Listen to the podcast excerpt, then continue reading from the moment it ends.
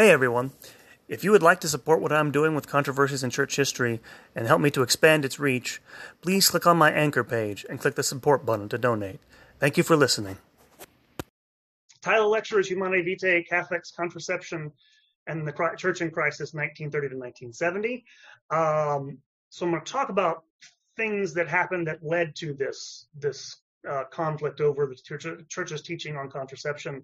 You don't know, by the way, Humanae Vitae was the encyclical issued by Pope Paul VI in 1968, which reaffirmed the church's um, prohibition of uh, any acts of artificial contraception as immoral. And uh, a couple of things about the lecture before I dive in here. What I'm going to show you is, for the most part, the church is a global institution, but it's mostly going to focus on Western Europe and the United States.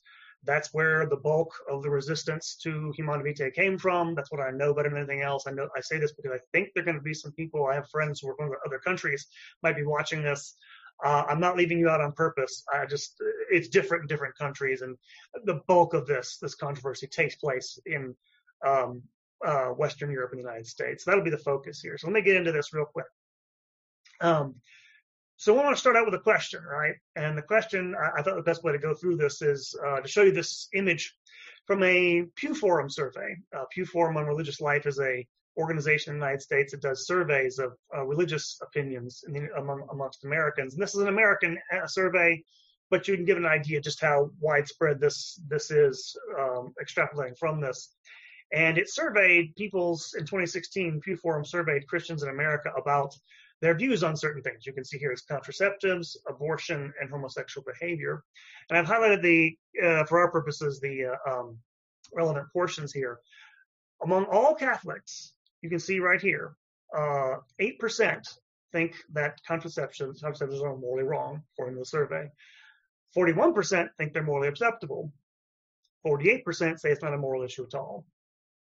When you come down here, they also ask people if they attended uh, worship services once a week. So for those who attend weekly or more Catholics, that means go to Mass once a week. The numbers change slightly.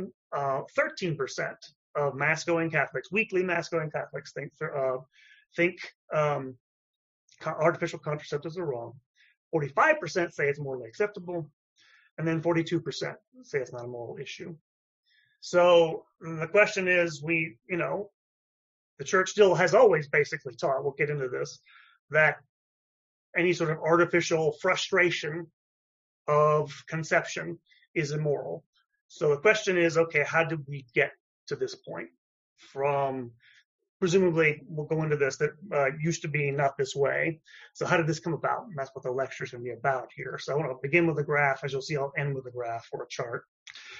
I want to talk about some broad changes that happened in the 20 or so years prior to Humanae Vitae being issued, because there were lots of things that um, it's kind of complicated that led into people just sort of Catholic belief collapsing in this this doctrine.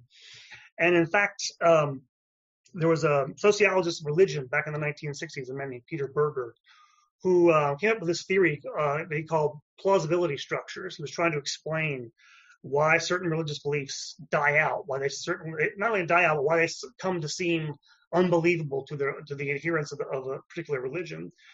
And uh, so what I'm kind of talking about here is why all of a sudden in the decades, years leading up to Humanae Vitae, that increasingly the church's teaching not seem plausible to people, to Catholics. And the first thing I want to talk about is the world wars, World War One and World War Two. And now I'm starting 1945 here. Um, I think it's very likely these two, the, the, the wars had a big impact on this for a couple of reasons um, reasons you may not think about. But wars pretty much always lead to an uptick in, well, how can I put this? Premarital sex or sex outside of marriage. Why is this? This is because during wartime you have a bunch of young men sent off to war who get exposed to, well, opportunities for non-marital sex they would not have in their own own lives. If you know the uh, the song, the World War One era song from America, uh, how are you going to keep them down on the farm when they've seen Paris, right? That, that's referring to how you're going to keep them at home when they've they've had opportunities for uh, non-marital sex. Basically, is what that that that song's alluding to. And we have hard evidence of this, by the way. That, for example, during World War One in France, for example, among the French population, rates of venereal disease, uh, rates of um, out of uh, out of wedlock births shot up during that war. We have anecdotal evidence. Uh, Germain Grisez, who was a, a, theologian who defended Humanae Vitae later in the 60s, recalled being told by priests that during the war in Europe, priests had sort of let um, the, you know let couples contracept because of the circumstances of the war. Things were hectic, and then um, it came to be seen as acceptable uh, after the war because of that in certain areas. So there's definitely this sort of uh, thing going on, I think. In the United States, is a definite, by the way, a definite, I think, connection between the two world wars and changes in ideas and attitudes about sex. Right after uh, the war was over in the United States in 1948, if you know what I'm talking about, Alfred Kinsey, who was a a long story, issued a report, a, an infamous report, um, surveying American attitudes or American, at least self-reported attitudes and sexual practices.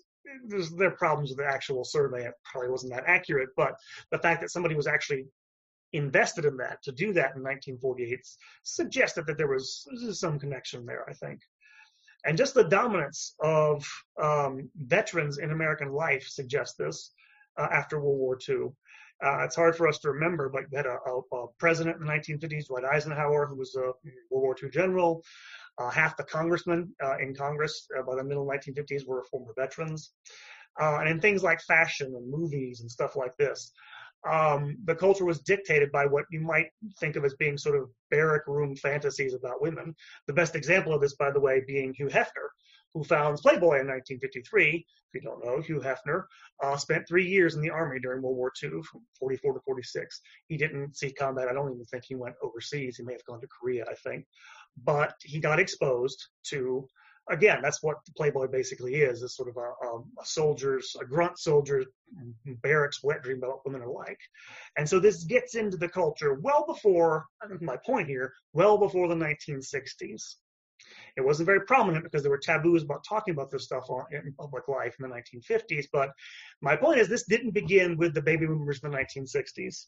In fact, almost all the people I'll talk about in this lecture who were involved in the controversy over over the church's teaching, they're born before World War II, uh, born before the baby boom. Even though the boomers, as I get to in a second, have something to do with this, they're part of the their parents' generations were part of this. So that's the first thing.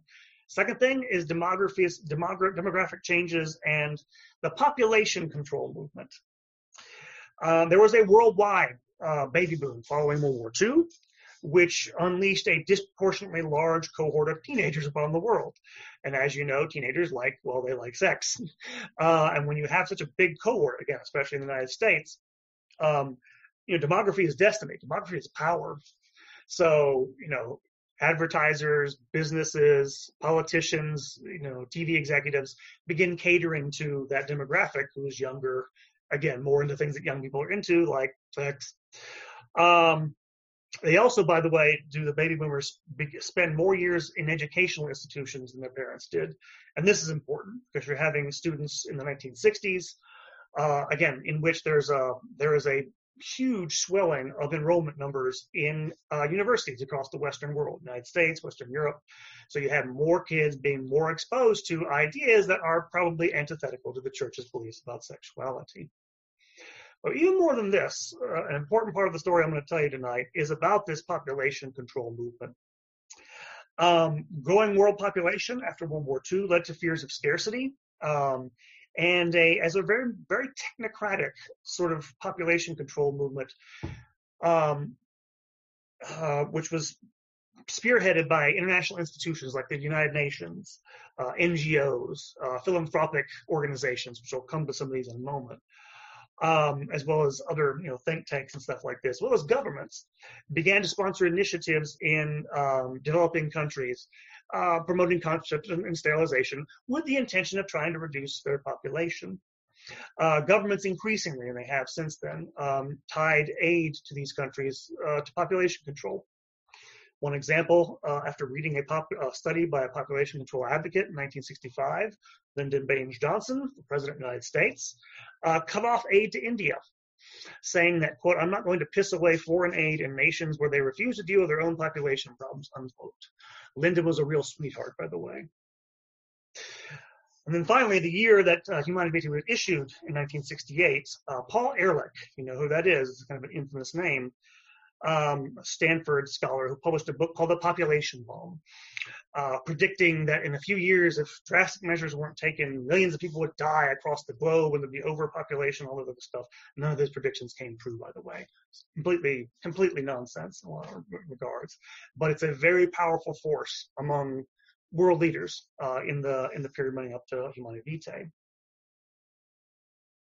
Other things that make a difference are technological developments. And in fact, one thing that runs through, again, my own looking at this in preparation for the lecture was just the belief, especially among Americans, in the I don't know how to put this, the, the faith they have in technology. I guess we still do. Americans do. They, they think technology is like going to save us or something. Um, but you have innovations um, that change social life. Uh, one one that's kind of not talked about. This is historians talk about this stuff. Specialists is that um, that affected housewives, especially in America.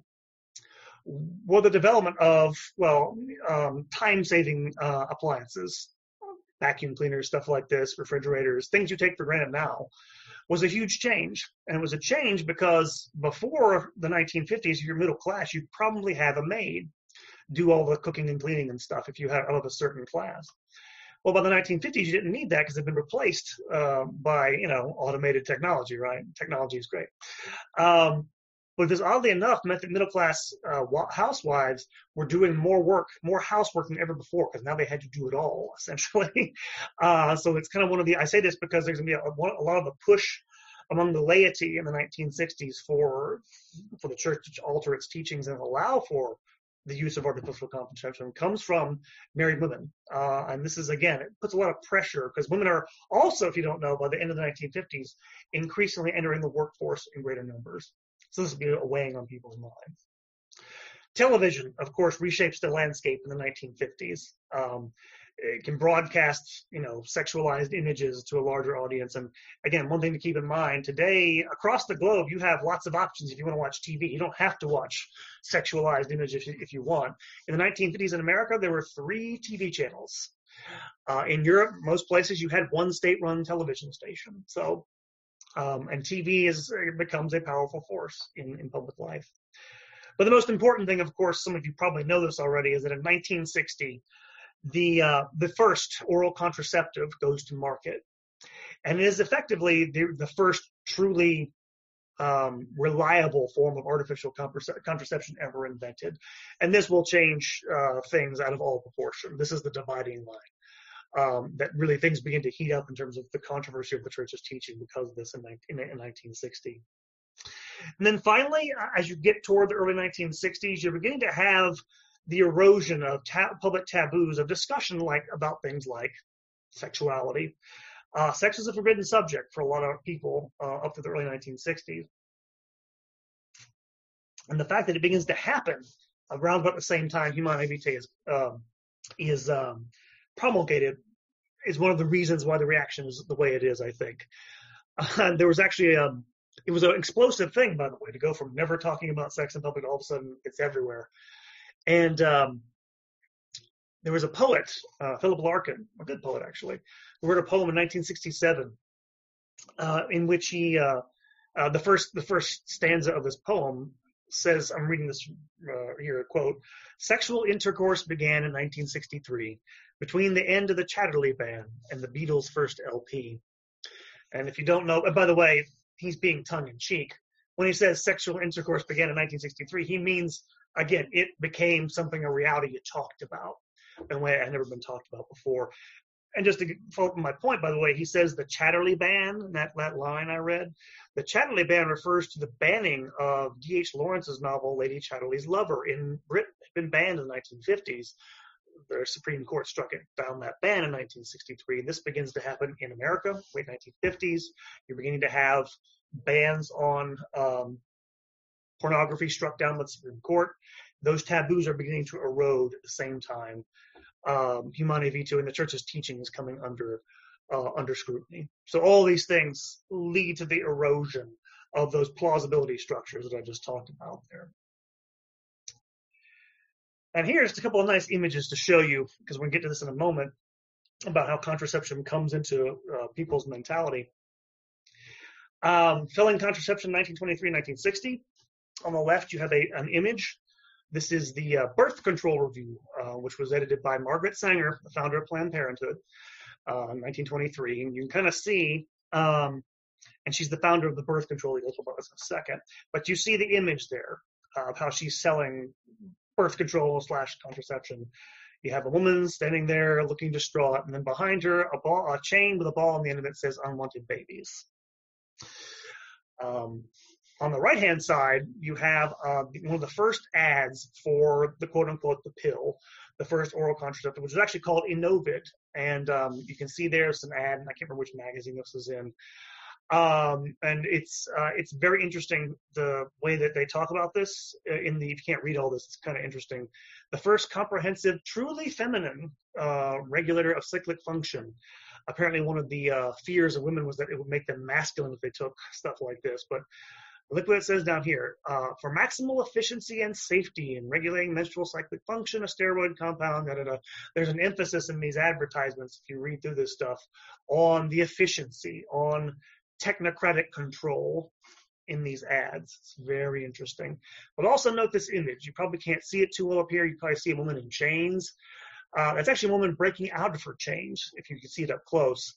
And in fact, this is a reference. If you know your Greek mythology, here's the time to use it. This is actually a picture of Andromeda. And if you don't know, Andromeda in the Greek myth is actually chained to a rock and rescued by Perseus. Of course, in this image, she's she's rescuing herself by breaking out of her chains. My point of putting, bringing these two pictures together is that contraceptions begin to be sold as personal liberation for women uh, in the early 20th century, and so that's bringing into here and specifically with the church and the birth control movement. And one of the things about this is that the whole idea of a birth control movement would have been unthinkable prior to the modern era, about beginning about 1800 or so. Um, partly because the problem before then was people died at such high rates, you didn't want to restrain births, you wanted to have more of them. But with the coming of industrialization, where you have all of a sudden uh, birth rates shoot up, and the advent of modern medicine, you begin to have almost immediately, starting in 1800 or so, the first movements to limit um, limit family sizes. Uh, in fact, even before 1800, the first widespread use of contraception, we know of um, in Western history anyway, uh, is in France in the latter part of the 18th century. Uh, in 18, 17, I think 1798, 1799, 98, Thomas Malthus, uh, an English clergyman of the Church of England, publishes an essay on uh, on population, which is very influential in a lot of areas, in which he basically advocates for the government to start helping people limit their family size. He's afraid this is his idea is that population tends to outstrip um, food supply. Uh, he doesn't advocate, by the way, artificial contraception. He's an Anglican clergyman. But his followers pretty quickly begin to do so. In fact, in 1822, a man named Francis Place, who was one of his one of his followers, became the first person I'm aware of in any Christian country in history to advocate artificial contraception as if it were a good thing. Um, this is one of the things, again, the background here. No Christian body, no Christian church ever had given approval to contraception before the 20th century. We'll get to that in a moment. And so it's still widely condemned. Even though Malthus's ideas have a following, by the latter part of the 19th century, you have uh, so-called Malthusian leagues spring up first in Britain and elsewhere in in, um, in uh, Europe, who are dedicated to um, um, reducing population. They promote artificial contraception. Uh, by the way, one of the reason, reasonings was that the primary cause of overpopulation uh, overpopulation was the cause of poverty, so they wanted to eliminate poverty. It was put in humanitarian terms. However, uh, most governments didn't buy this, and in fact, uh, as soon as this became a became a, uh, uh widely known, uh, people reacted against it. Uh, in the United States, um, the so-called Comstock laws were passed in the 1870s, whereby um, information about sex and contraceptives was prohibited from being sent through the U.S. mail system. This was the Senator Anthony Comstock who did this. At the same time, beginning in the 1880s, uh, the hierarchy, uh, the Catholic hierarchy in many Western countries, began insisting that confessors make inquiries about this, about uh, whether couples were using contraception if they had valid suspicions. Uh, and you had them issuing statements uh, um, in Belgium in the 1880s, Germany, uh, France, United States by 1920 have also all issued public statements condemning the use of contraception. At the same time, however, you're beginning to have especially the early, early 1900s, turn of the century, um, the um, the so-called science of eugenics gaining a following among a lot of people actually, and they're going to be not just people in the churches, and there are actually a lot of them, not the Catholic Church, but the Protestant ones in America, but also philanthropic organizations, the Carnegie Foundation, the Rockefeller Foundation. If you don't know who those names are, those are big uh, robber barons during the uh, late 19th century. Um, they'll become heavily invested in population control uh, and they'll be part of this. As well, by the 1920s, um, the ideas of Sigmund Freud, which he published about sexuality uh, prior to World War One, had become um, accepted widely in elite circles, academics, literary types, so on and so forth. And throughout Europe and the United States, in the interwar period, you're going to have um, movements to um, um, to promote birth control. In 1919, um, a uh, scientist, so-called, founded uh, in Germany the uh, Institute for Sexual Research in Berlin, uh, which is uh, part of the so-called sex reform movement in the Weimar Republic of Germany, which besides promoting contraceptions, also uh, pushed for the legalization of abortion, which their campaign didn't work, but it came close. 1921, Marie Stopes opened the first birth control clinic in Britain the same year, Margaret Sanger started the first part of the birth control league in um, in the United States. And by the way, uh, Margaret Sanger was actually funded in part by the Rockefeller Foundation, given a grant uh, by the Rockefeller Foundation. In the 1930s, you begin to have um, you have the publication by the uh, psychiatrist Wilhelm Reich of several books which uh, effectively push. Well, he actually, I say push. He actually invents the term sexual revolution um, he publishes a book. It's actually originally called in German uh, "Sex and the Culture War," uh, key to its title, but it gets published in the United States in 1945 as "The Sexual Revolution," where and he's a he's literally a disciple of Freud. He knew Freud. Um, he linked um, personal neuroses to sexual repression, uh, and sexual repression to the capitalist state as well as the patriarchal family. So if you're ever wondering where this idea comes from that sexual repression and patriarchy go together, it comes from this interwar period and people like Wilhelm Reich. And this is actually a big change because um, prior to World War One, population control, contraception, birth control, whatever you want to put it, had originally been sold. Actually, it still is uh, in private. They don't say it in public as much anymore. Um, it was originally sold as limiting the limiting a way of limiting the population of poor people there is, at least from what I've read about this stuff, there's a real class. There's there's class stuff going on here. This is mostly wealthy or upper middle class people wanting to reduce the population of poor people. Margaret Sanger, if you don't know, that was one of her key key principles uh, was to limit the number of people who were, quite frankly, undesirable. Uh, this is why, by the way, people like George Orwell, of all people, who was an atheist, was opposed to um, contraception. Thought it was a, a upper class um, conspiracy against the working class. But what happens in the 1920s and will come to play after World War II, especially, is the idea of um, contraceptives being liberating for, for middle class women. In other words, it goes from being, oh, let's control the poor people to let's help um, uh, middle class people. So there's a shift in the justification for it. And this all comes to head for the church, if you're wondering, get to all this, because I'm focusing, by the way, so much on wider things because the, the movement to push the church into accepting this comes from outside, doesn't come from inside the church. Uh, in 1930, something momentous happened. Uh, 1930, the Church of England, the official uh, Protestant church, state church of, of, of Britain, uh, became the first Christian body in history to approve the use of artificial contraceptives for married couples. Uh, it was pitched again as a sort of, um, it was pitched as a sort of, you know, it was an exception. It wasn't going to be, a, you know, it wasn't just for everybody. Within a couple of decades, virtually every Protestant denomination, as far as I'm aware in the world, had come to accept either in practice or even uh, mostly in practice. They didn't come out and say it, but they'd effectively accepted it as normal um, by the by the late 1950s. So within 20 years, 20, 30 years, this has all shifted radically in the Protestant world. I should mention, by the way, as far as I'm aware, um, the Orthodox churches have never have never accepted this, so they more or less kept to the ancient teaching. But the decision of the Anglican Church um, worried Rome. And so in 1930, uh, uh, 1930 uh, Pope Pius XI issued Casti Connubii, uh, papal encyclical on marriage. That's what uh, that, that word, those words mean, chaste marriage, which reaffirmed the traditional Christian teaching on marriage that was primarily for procreation and family. Um, and um, he basically reaffirmed the um, the uh, the church's teaching that I'm going to read um, quotation here in a minute.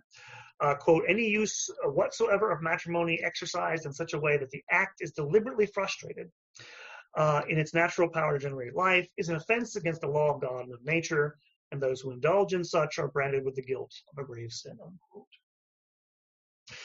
And so from that time all forward until the 1960s, the church began to make greater efforts to try to respond to um, all these movements to get the accept, uh, make uh, contraceptives acceptable to people. And um, particularly in the United States, they actually had they had some success with this. This is what I know best, so I'll talk about it here. Um, the historian Leslie Tentler um, discovered syllabi in the uh, um, the uh, archives of the Archdiocese of Detroit, uh, and syllabi of sermon topics where priests were uh, supposed to preach on all these topics at least once a year. And they were expected to and did preach on uh, at least once a year on contraception. And in fact, many priests did, but a lot, a lot of priests did actually was actually get religious orders to do this uh, during parish missions. You know, parish missions are a thing, but you have people come in, usually religious orders come in and give uh, give talks on stuff. Uh, and in fact, according to um, Janet Smith, who's a scholar and a uh, defender of Humanae Vitae, they actually had a day, a specific day, most of these parish missions did, set aside to talk about sex. It was Wednesday. It was called Sex Day. Well, I thought it was kind of, it was kind of funny, but um, it was something people talked about. Uh, and so, and this bore some fruit. By the 1950s uh, in the United States, one according to one survey, in 1955, a survey of American uh, Catholic wives between the ages of 18 and 30 found that 70% had conformed to the church teaching and never thought about never never thought about using contraceptives. Um, this, by the way, dropped 62% by 1960.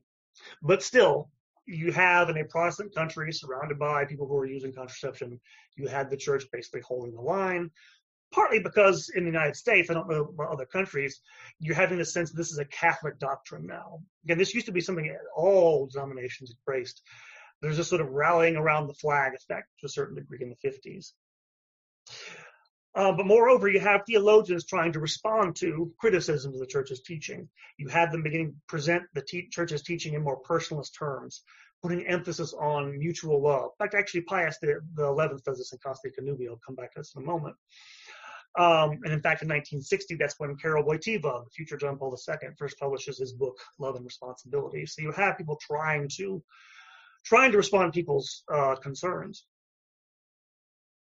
In the 1950s, um, again, uh, Pius XI, uh, excuse me, Pius XII, Pope Pius XII, also um, reiterates the church's teaching while still uh, while approving the use of the sterile period for couples with quote unquote serious economic, medical, or social reasons. Um, and so you have, and this is a, I'll talk some more, this is a development the church hadn't done this until Casti Connubii, but um, yeah, this is the rhythm method, of course. This is where you try to use the. We'll get to this in a moment. This is the precursor to NFP, if you know what that is.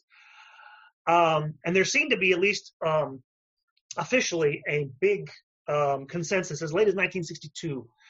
Uh, as late as that period, you have uh, an article in the in, a, in the Jesuit uh, journal uh, Theological Studies, which proclaimed that moral theologians were unanimous that steroid-based contraceptives, that's what the pill was, uh, were against natural law. So up to the early 1960s, it seemed like things were holding steady. However, there was already sort of changed in the air, in the offing. Um, in fact, Pius XII, he gave a couple of talks about this in the 1950s. He was reacting to changes in moral theology uh, in the 1950s. By the early 50s, you already had some theologians trying to assert that a newer, more improved uh, understanding of human nature and his control, especially over his biological nature, based on modern experiences, etc., cetera, et cetera, uh, required a revision in the church's teaching on natural law. Uh, I usually get complaints like, I don't have time to go into this, but complaints that the church's teaching was too legalistic. It emphasized negative prohibitions too much. It wasn't sensitive to people's experiences. Um, there was also, and this will be prominent in the reaction to Humanae Vitae, questions began to arise as to whether the church's teachings could change on this. Because again, up to the, up until uh, 1960 until 1930, nobody had thought it could change at all. Um, and in fact, by the early 60s, you begin to have Catholic scholars basically um, writing books proclaiming that it can change. Uh, 1964, the intellectual historian Louis Dupre wrote a book, Contraception in Catholics, uh, arguing that it could. Uh, but more important, that was the book published by John Noonan Jr., 1965, Contraception, a History of Theologians. Uh, but I, I, I shared a, a, a, photo on my uh, Facebook page the other day. But John John Noonan's um, book was really important. Um, John Noonan, by the way, since passed away, was a federal judge, a very prominent legal scholar. And um, he argued that teaching on church's teaching on contraception was reformable. Now, even and I and I should uh, I want to apologize to everybody. I don't have I didn't get a chance to read the book. I was going to, but the, because of the lockdown, I couldn't get access to books anymore. But I I got enough of a sense of it from reading other things around it. Uh, he acknowledges in his introduction, does John Noonan, uh, that the church had never taught that artificial contraception was uh, morally uh, morally acceptable. So, and, in fact, pretty much always had. Like, anytime the church had addressed it, it was pretty much always, pretty much any act of, of um, frustrating natural conception was wrong. I don't, I, I, don't know of any, I do not know of any, um, any Catholic theologian, saint, doctor of the church ever taught otherwise. His argument went like this. He claimed that uh, even though the church had consistently consistently said this was wrong, he claimed that the just, specific justifications for the prohibition had changed over time. I confess I don't know what he's talking about. It always seemed the same to me, but um, but more importantly, this is the other big big argument he makes that people are really convinced by. He may, he says that he um, he says that in other areas, other long held teachings of the church had changed, and he gives three examples. And I don't have time to go into these, but I'm, I'm well, I'll just go through this here. Uh, those on slavery, the church had once accepted it, starts to condemn it in the 19th century, so goes his argument. Usury, church had condemned charging interest uh, uh, on loans uh, for poor people, but came to accept it in the modern era. And the third one, this actually goes back to the Second Vatican Council on religious freedom. The idea that it, it had condemned it before, now it accepted it. Uh, I don't have time to go into it on all those. I don't buy any of those arguments, by the way but you can make good arguments for them, even though I don't, I don't find them convincing. Uh, they're mostly superficial, but you can do it. It convinced a lot of people that yes, this thing wasn't reformable. This thing was reformable. Plus, by the early 1960s, Catholic women were already starting to use the pill, and um, Catholic laywomen increasingly, from the early 1960s onward, wrote into Catholic magazines and Catholic newspapers, um, and uh, calling for this to be approved. Uh, a lot of them complained about um, uh, the frustration they had with the rhythm method, which didn't seem to actually regulate births.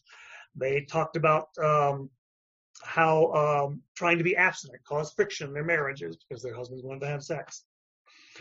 Uh, according to one, this is uh, one laywoman, Carolyn Scheibelhut, 1964 wrote a letter to an editor, which she, in which, which she wrote, quote, To me and many Catholics, rhythm is a manifestation of an attitude of many clergymen looking down from their pedestals, offering us glib platitudes in the letter of the law without seeing our real problems, unquote. There was a sense that, growing sense that the church didn't understand people's experiences. And therefore, this was why they had to sort of do this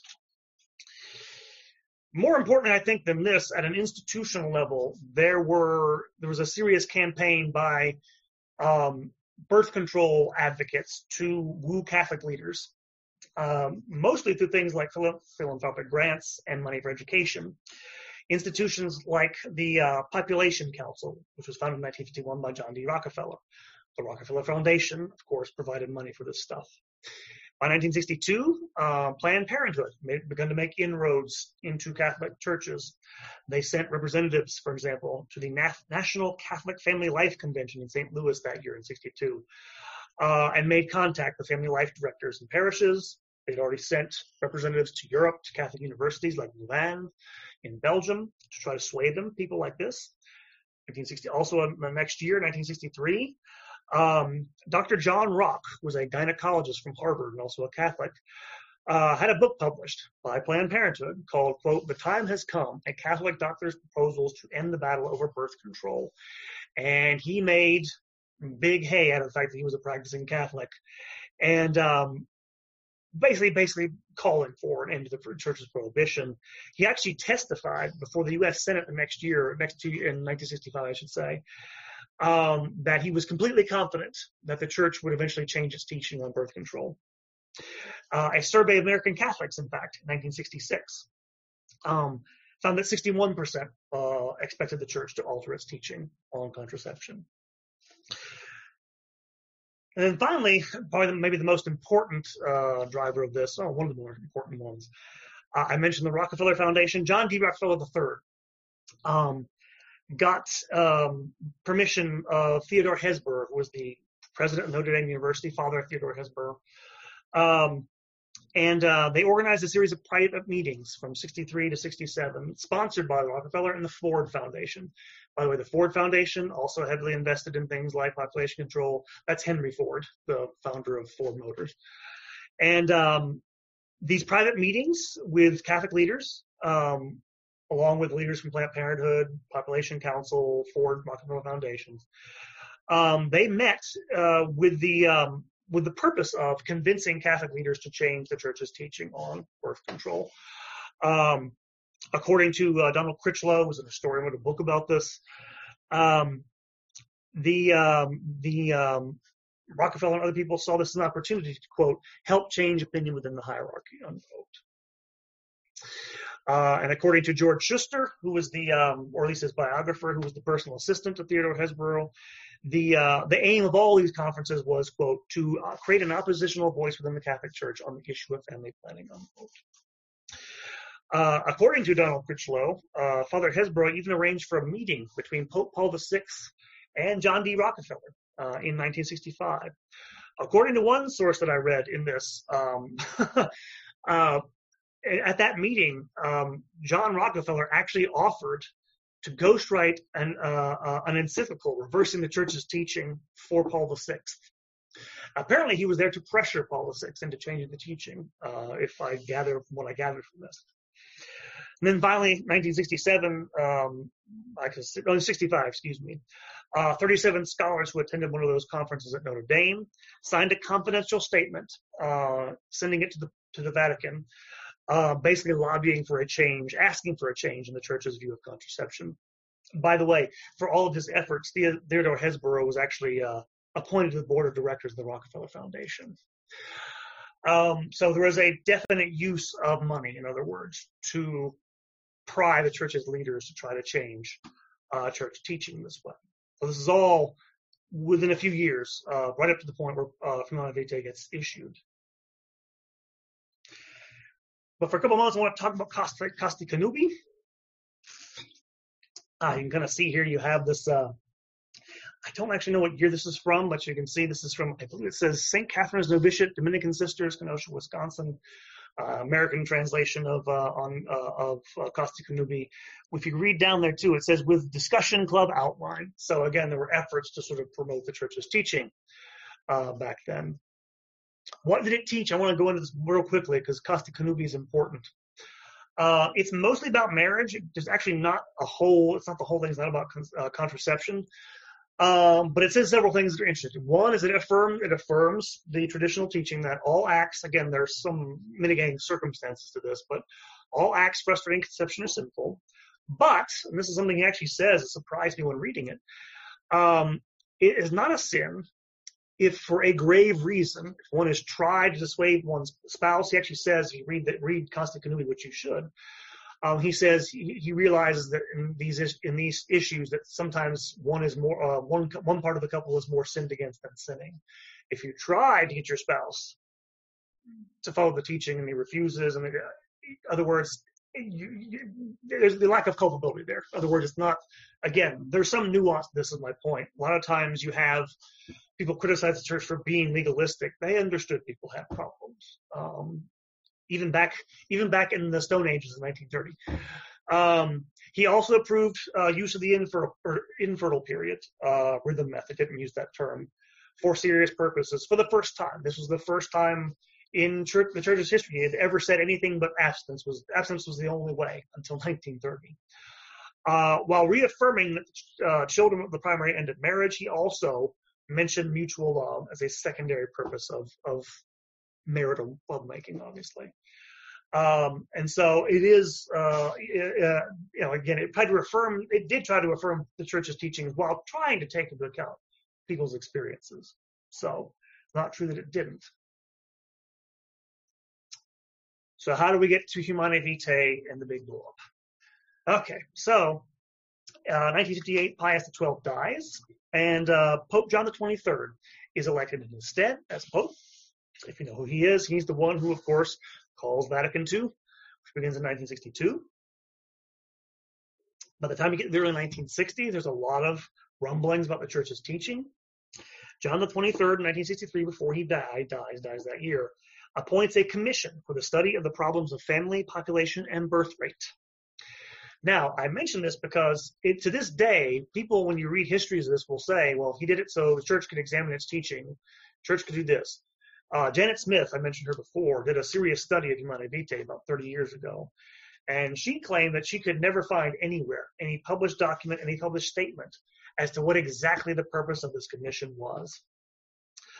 Um, no one really knows. People assume, by the way, they were examining it to see if they could change it.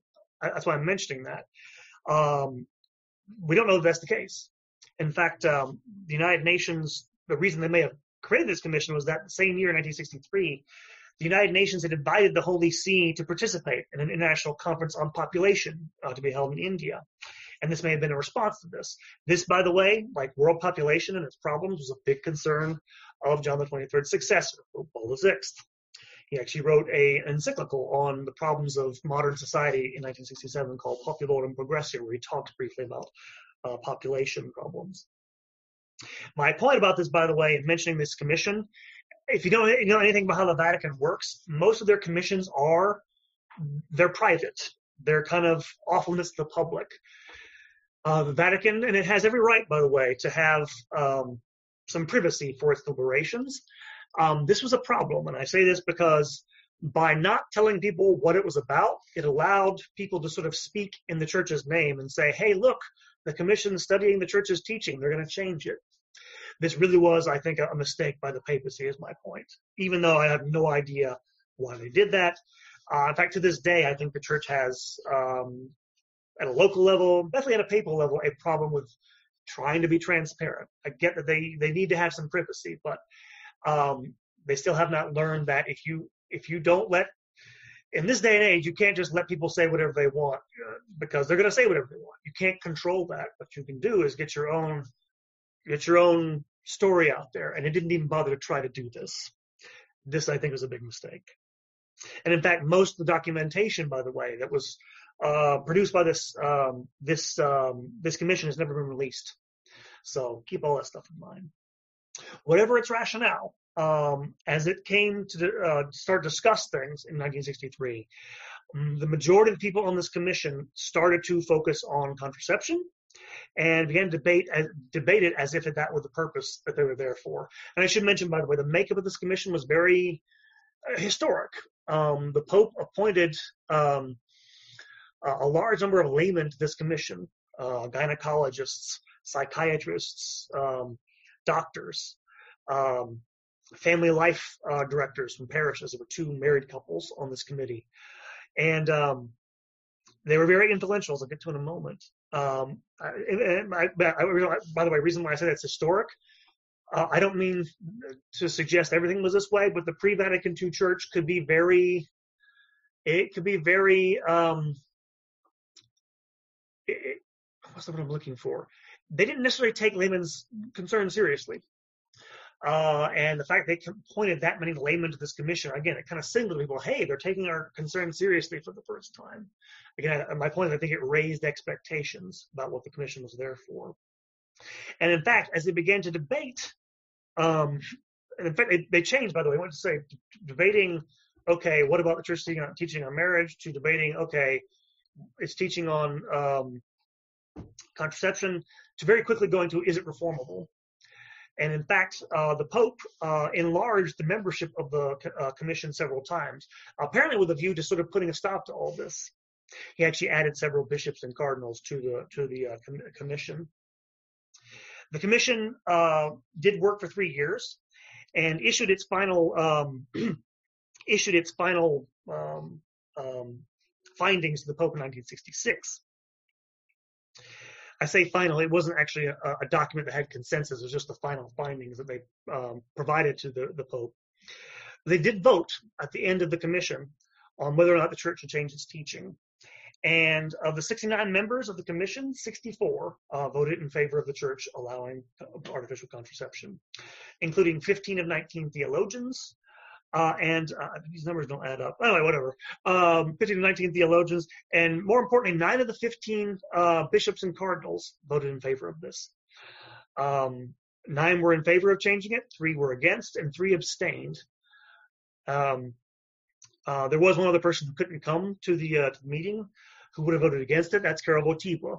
Um, the communist government of Poland wouldn't give him a visa to go, but um, the majority of the people, vast majority on the commission voted that yes, it should change. And one of the things to note about this, by the way, I mentioned the makeup of the commission.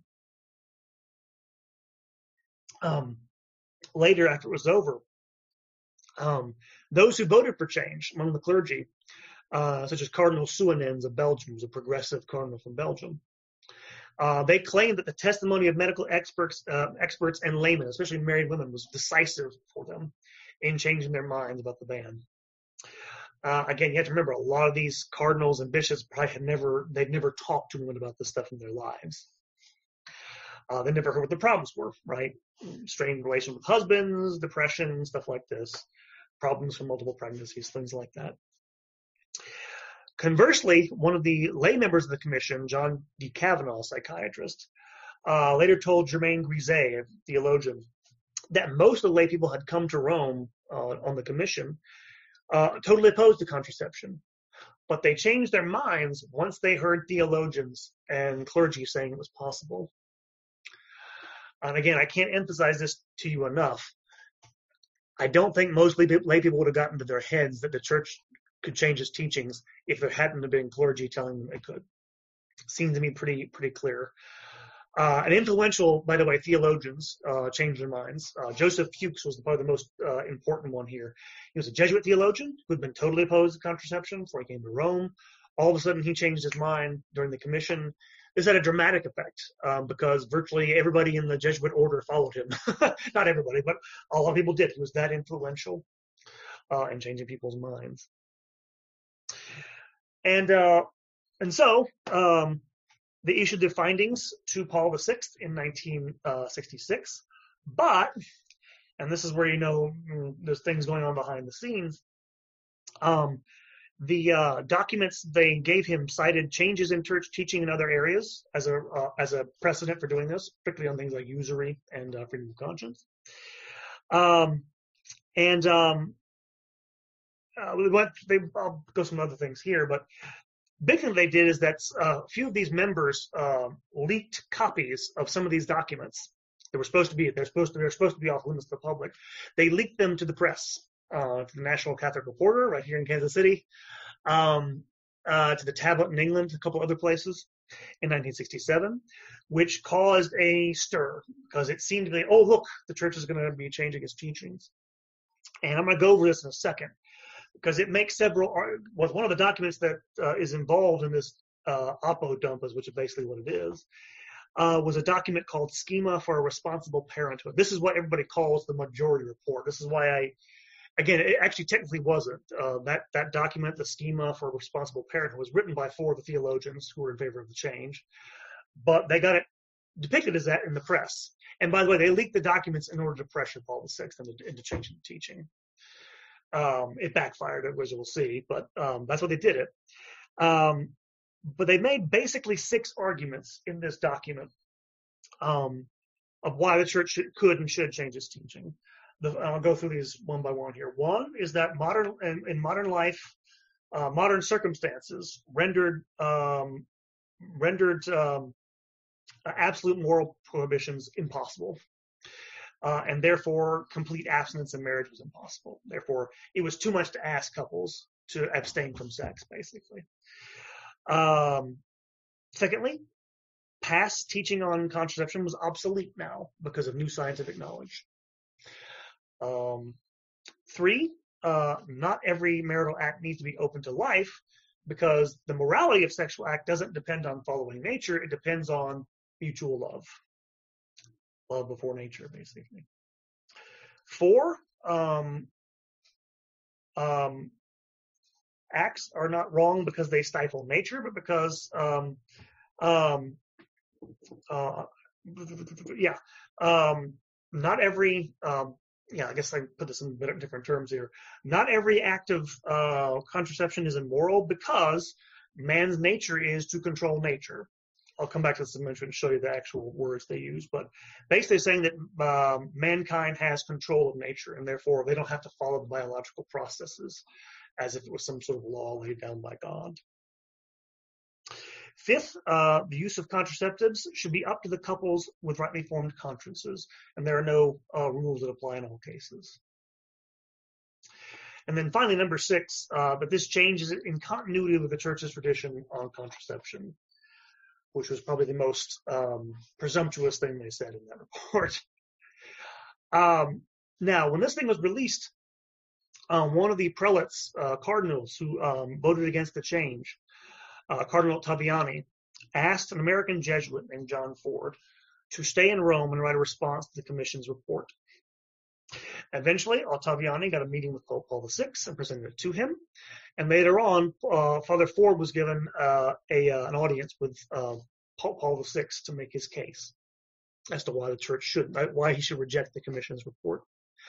Uh, according to Father Ford, he told a story that at one point in one of these talks, he asked him, uh, I'm quoting here, "Are you ready to say that Casti Connubii can be changed?" Paul came alive and spoke with vehemence. I'm quoting his words here. No, he said. He reacted exactly as I, though I was calling him a traitor to his Catholic belief. Unquote. Um, long story short, it was basically the efforts of Cardinal Ottaviani, Father Ford, and a few other people that convinced Paul VI to resist all this. Um, and in fact, uh, the document, of course, that will become Humanae Vitae will uh, will reaffirm the church's teaching. And um, uh, and so um, I'm calling them minority because that's what they get called in the press. But uh, it's a handful of people that basically sort of buoyed up Paul VI to do this. I say this because by this point, Paul VI knew there would be a huge reaction if he if he reaffirmed the church's teaching. He knew there was going to be blowback. In other words, and I don't have a lot to. I don't have time to talk about Paul VI's character um, he was not the strongest of people, let's put it that way. Um, and so it was probably uh, probably providential if he had people there to sort of encourage him to uh, to do this at the time. Otherwise, it probably might not have happened. Um, and so he issues Humanae Vitae in 1968. And I'll go through this briefly. I'm going to show you some actual. I'm going to go through some some important quotations here just to show you what I mean by this. But um, the first section of Humanae Vitae opens by acknowledging that there are problems. Um, people have problems, uh, and but asserting the magisterium's responsibility to address it. He also claims, by the way, early on, if you haven't read Humanae Vitae, you should. Um, he says that the special commission uh, was not definitive because it wasn't unanimous and went against church teaching, basically. The second part of the um, uh, and the second thing about it is that it, as we'll see in a moment, it reaffirms the church's teaching that natural law and God's design for marriage uh, does not allow the frustration of um, of of the process of life, basically. Um, the final, uh, it also ends, by the way, it talks about, uh, toward the end of this uh, second section, uh, about what would happen if contraception is, uh, becomes widely used and widely available. Uh, the final section of the of Humanae Vitae is basically a plea to authorities, both in and outside the church, to help uh, uh, encourage alternatives to uh, to contraceptives, including education, things like self-control and chastity which in the end didn't go down very well at all. Okay, just a couple of things. Um, thought I'd throw you a picture. I tried to share this on Facebook the other day and didn't come through, but uh, Father John Ford passed away in 1989. If um, and by the way, to give you an idea of what's coming after this, um, he uh, when he came back to America, he was a teacher for many years at Western Weston College in Massachusetts. He also taught in Rome during the 1950s, but uh, he got a sabbatical from um, from Weston to go to Rome, be on that commission. When he came back in 1967, um, some of his colleagues refused to speak to him. Uh, students stopped taking his classes. Uh, he was so uh, distraught by this, he eventually resigned a couple years later from teaching. So he suffered for his uh, for his uh, for his efforts to uh, to affirm church teaching. But I'm going to come back to the majority report, the so-called. I'm using that's what people call it, but that majority report says several things just to give you an idea what's what the ideas that are, are clashing here in this at a high level, because you're going to have. I, I, we'll get this in a moment. I, I, think there's a big distinction to be made between lay people who rejected the church's teaching, rejected Humanae Vitae, and people in the hierarchy and people outside the church in, in elite circles. Big distinctions, but go to the majority report here. Just go through a few snippets from that uh, from that document. this first uh, this first um, passage I've highlighted says, "quote It is proper to man, created to the image of God, to use what is given in physical nature." In a way that he may develop it to its full significance with a view to the good of the whole person. So, we're talking about sexual acts, okay? It's not about procreation. It's about, or about following nature. It's about the good of the whole person. They're kind of vague on what that means in this document. It does not then depend upon the direct fecundity of each and every particular act. What they're saying there is the church was wrong before, and that not every act of contraception is wrong. Last sentence. Moreover, the morality of every marital act depends upon the requirements of mutual love in all its aspects again, there's this emphasis on love as opposed to natural law, right? Next section from the third section, um, maybe even more stunning than that one. Um, in this passage, they're talking about the distinction between acts which are contraceptive and acts which are not. Acts which are morally illicit, those are illicit.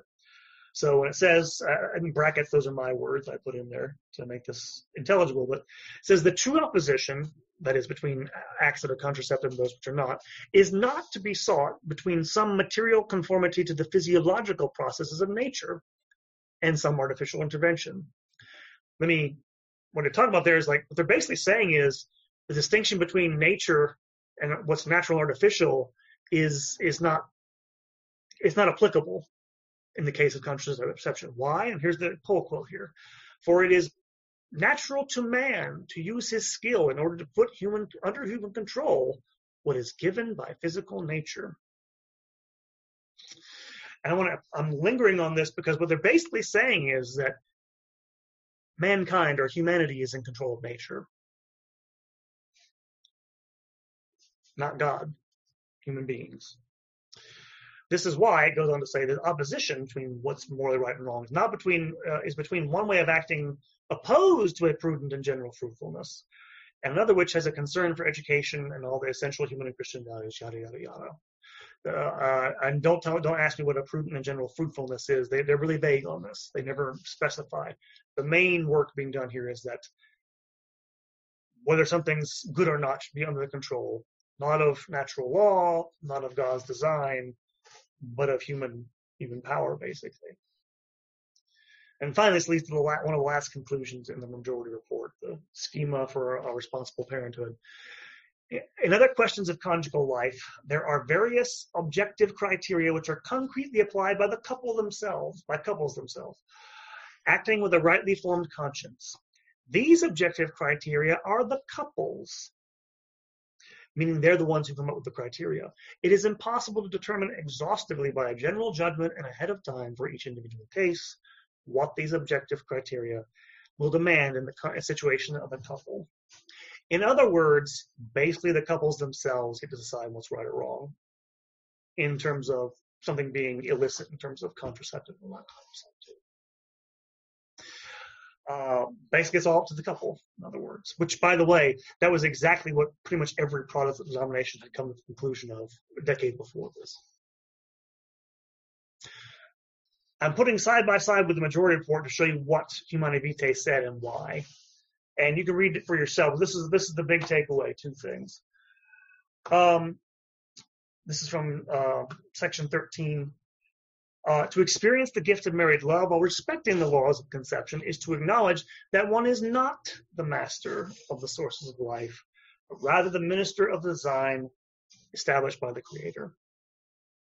Just as man does not have unlimited dominion over his body in general, so also, and with more particular reason, he has no such dominion over specifically sexual faculties. For these are concerned by their very nature with the generation of life, of which God is the source. In both, I, I know in Casti Connubii, but I think also in Humanae Vitae, they both appeal to Genesis. Um, the very first command given by God in the Bible is be fruitful and multiply. And so, again, this is a clear rebuttal to me in terms of what you just read in the schema uh, in the so-called majority report. No, human beings aren't master of nature. God is. Hmm, that's why they have to follow their laws. Um, again, each and every marital act must of necessity retain its intrinsic relationship to the procreation of human life. Any action which is either before, at the moment of, or after sexual intercourse is specifically intended to prevent uh, is specifically intended to prevent procreation, is deliberately contraceptive, and so intrinsically wrong.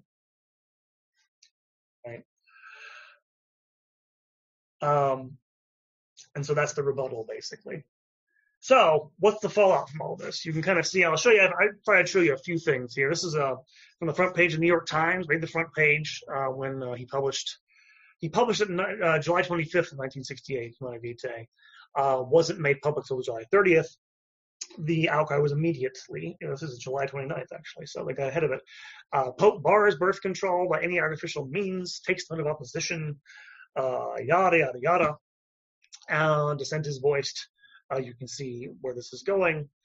Um, there were lots of editorials uh, by lots of people, clergy, laymen, um, uh, this one in the tablet, I can't remember the guy's name.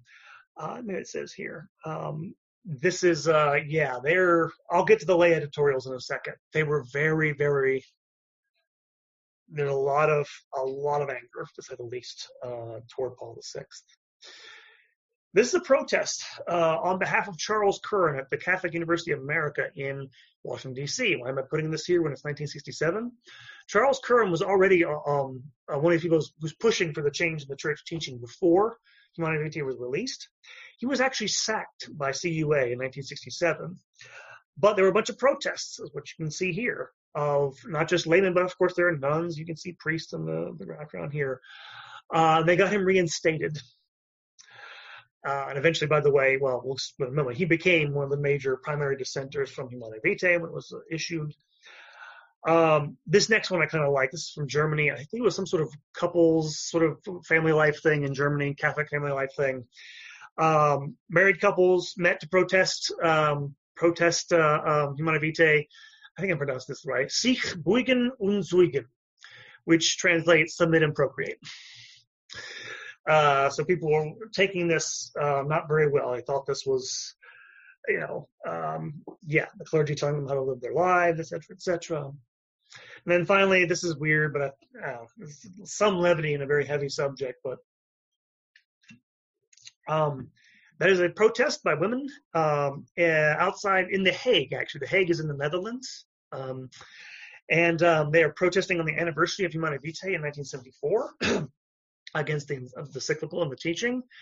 And if you, um, I don't know if you can guess what they're supposed to be dressed up as. They, they're they're dressed they're dressed up as sperm. You get it. People people were angry is the point, and when they protested and stuff. Okay, finally to the what I'm calling the schism of 68. That's actually not my phrase, by the way. That was a, was a book published in 2019 by a bunch of uh, historians who I believe are all all opposed to Vitae. They call it the schism of 68.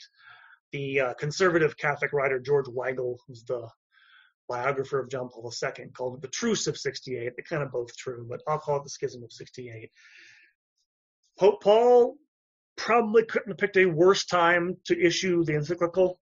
There was upheaval across the Western world. There were protests across the Western world and university campuses, students seizing buildings and getting in fights with police and everything else, and armed confrontations. And the Vietnam War was happening, and there was, um, um, you know, um, um all sorts of shenanigans. The Soviets invade Czechoslovakia in 1968. Um, Martin Luther King's assassinated. Robert Kennedy is assassinated in 1968. All hell's breaking loose. So in the midst of this global social upheaval, he throws what he throws. He doesn't throw a grenade. He throws he throws a, a fast burning um, log of wood on a fire, and it goes crazy. And the response of much of the clergy, much of the church in Western Europe was one of defiance. Uh, multiple bishops' conferences uh, in Germany, Belgium, Austria, Canada, Switzerland, um, among others, issued statements either opposed uh, to Humanae Vitae or insinuating that it was not binding on people. Uh, Cardinal Suenens, one I mentioned before, Belgian cardinal, um, asked out loud in the aftermath of you know, my Vitae, quote, whether moral theology took sufficient account of scientific progress, which can help determine what is according to nature we just knew nature better. Nietzsche, right? I beg you, my brothers, let us avoid another Galileo affair. One is enough for the church. Unquote. So he saw this as being on the level of Galileo, which if you if you listen to my lecture on Galileo, you know he has no idea what he's talking about. Totally wrong. Um, he was also supported by many, many prominent theologians, people like Karl Rahner, Hans Kung, Joseph Fuchs, I mentioned before, Bernard Häring, um, and if you notice, by the way, the trend of those names, they're all German. Germany is in some ways the epicenter of intellectual opposition to um, not just Humanae Vitae, but a lot of traditional church teaching to this day. In the United States, um, a group of theologians at Catholic University issued a document denouncing Humanae Vitae.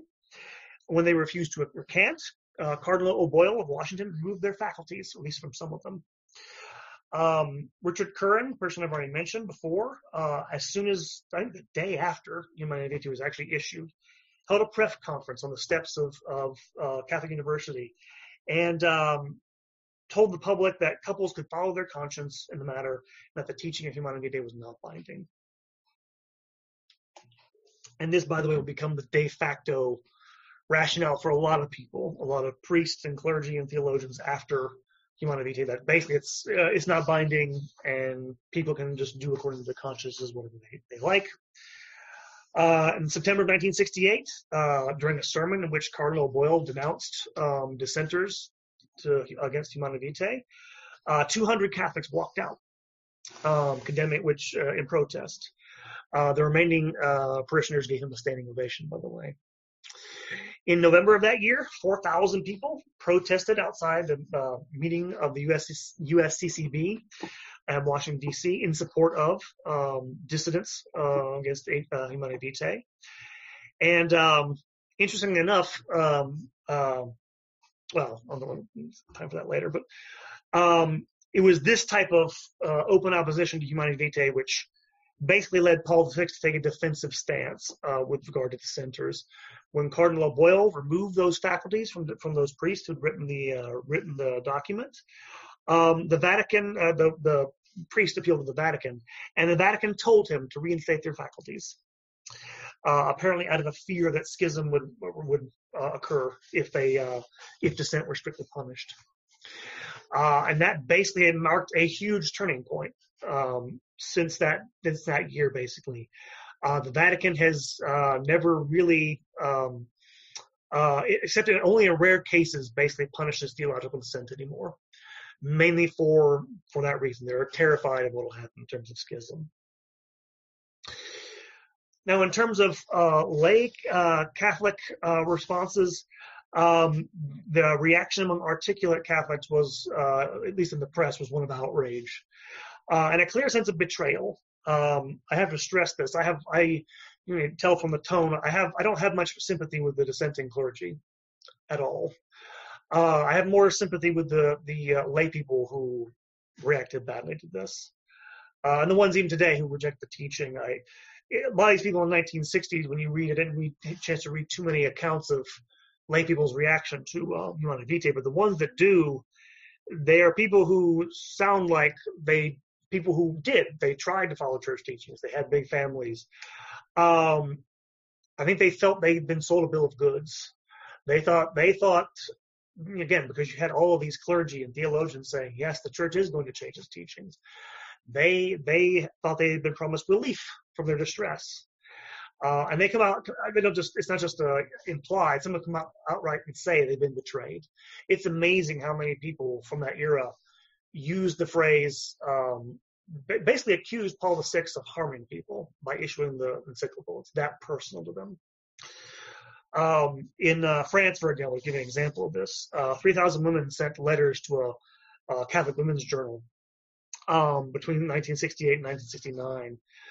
Uh, a lot of them expressing disappointment with this. Um, uh, some of them uh, argued that they found it impossible to say no to their husbands when they wanted to make love, and they were afraid that, that uh, denying them would push them into adultery, stuff like this. Um, and so you get these sometimes these heartfelt uh, responses to this stuff. Uh, however, by the way, in that batch of letters, you also had some older women defending the teaching, so it wasn't all against this. And I should mention, by the way, despite a lot of real anger, um, there was some astroturfing going on. Um, after Humanae Vitae was issued, um, just give one example, Hugh Moore, who was a businessman and population control activist, he founded the Dixie Cup Corporation. Uh, he was also the, one of the founders of, of, International Planned Parenthood, and he took out full page ads in the New York Times on the newspapers um, denouncing Humanae Vitae. Uh, he publicized and organized petitions from dissenting priests and circulated anti uh, anti Vitae material and sent it to bishops, translating it into Spanish and French. So not all of this, by the way, was spontaneous, though a lot of it was. And finally, we come to um, the descent of theologians. Uh, in the following years after Humanae Vitae, many theologians unhappy with it would promote theories designed to get around the ban. Um, probably the most important of these persons is Bernard Häring. He was on the Papal Commission in the 1960s, leading up to Humanae Vitae. He um, he was one of the people who pushed something called the fundamental option. What is the fundamental option? This is the idea that I put this. I'm dumbing this down, but it's the idea that not every single act uh, has to be immoral other words, I'm, I'm dumbing this down. Basically means as long as your heart is fundamentally oriented toward God, you can sort of like certain individual acts don't have to be considered sins. Basically, I'm dumbing this down. It's kind of confusing anyway. But it was a way of basically saying that not every act has to be intrinsically um, immoral with regards to contraception and other things as well. Um, uh, I should point out, by the way, Humanae Vitae had its defenders. Uh, I mentioned Germain Grisez, he was one of his prominent defenders. Dietrich von Hildebrand, a German uh, theologian. Joseph Ratzinger, the future Pope Benedict XVI, Karol Wojtyła, they were all published defenses of, of Humanae Vitae over the years. Um, but on the whole, for the next uh, couple of decades, from 1970 to the early 1990s, Humanae Vitae was a dead letter in most seminaries. Uh, a lot of places wouldn't even teach it. A lot of places would just sort of out of hand um, dismiss it, say it wasn't binding, and say it's going to change. So um, this is uh, uh, what the legacy of dissent and um, opposition within the seminaries. I'm going to leave you. I'm going to stop with one last um, one last uh, chart to end this. This is from a study um, by um, by Father Andrew Greeley. You don't know who Andrew Greeley was, He's a priest, late passed away now. Father Andrew Greeley was a priest, but also a sociologist. And uh, he was someone, by the way, who wanted the church to teaching. But this is a study from 1963, which, if you can read the title on the side here, says The Sexual Revolution Among the Catholic Clergy. And it was based on a survey of over 5,000 clergy um, in 1972, I think. and um, it measures attitudes toward contraception before and after Humanae Vitae. And I've highlighted two areas here. This is something you can see the, the breakdown, and we'll go into this. But uh, lists attitudes, and attitude A is all contraception is morally wrong because it's forbidden by natural law and by the church. Before Humanae Vitae, 75% of bishops agreed. After, 70% of bishops agreed. So not much change. Take a look at diocesan priests before and after. Before, 40%, and only 40% believed that it was this was true or agreed with this. After, only 29% agreed with this. You go to religious orders, the superiors. Before Humanae Vitae, 46% of people believe this the uh, attitude A. After, only 34%. Go to priest, it goes from 39 to 29.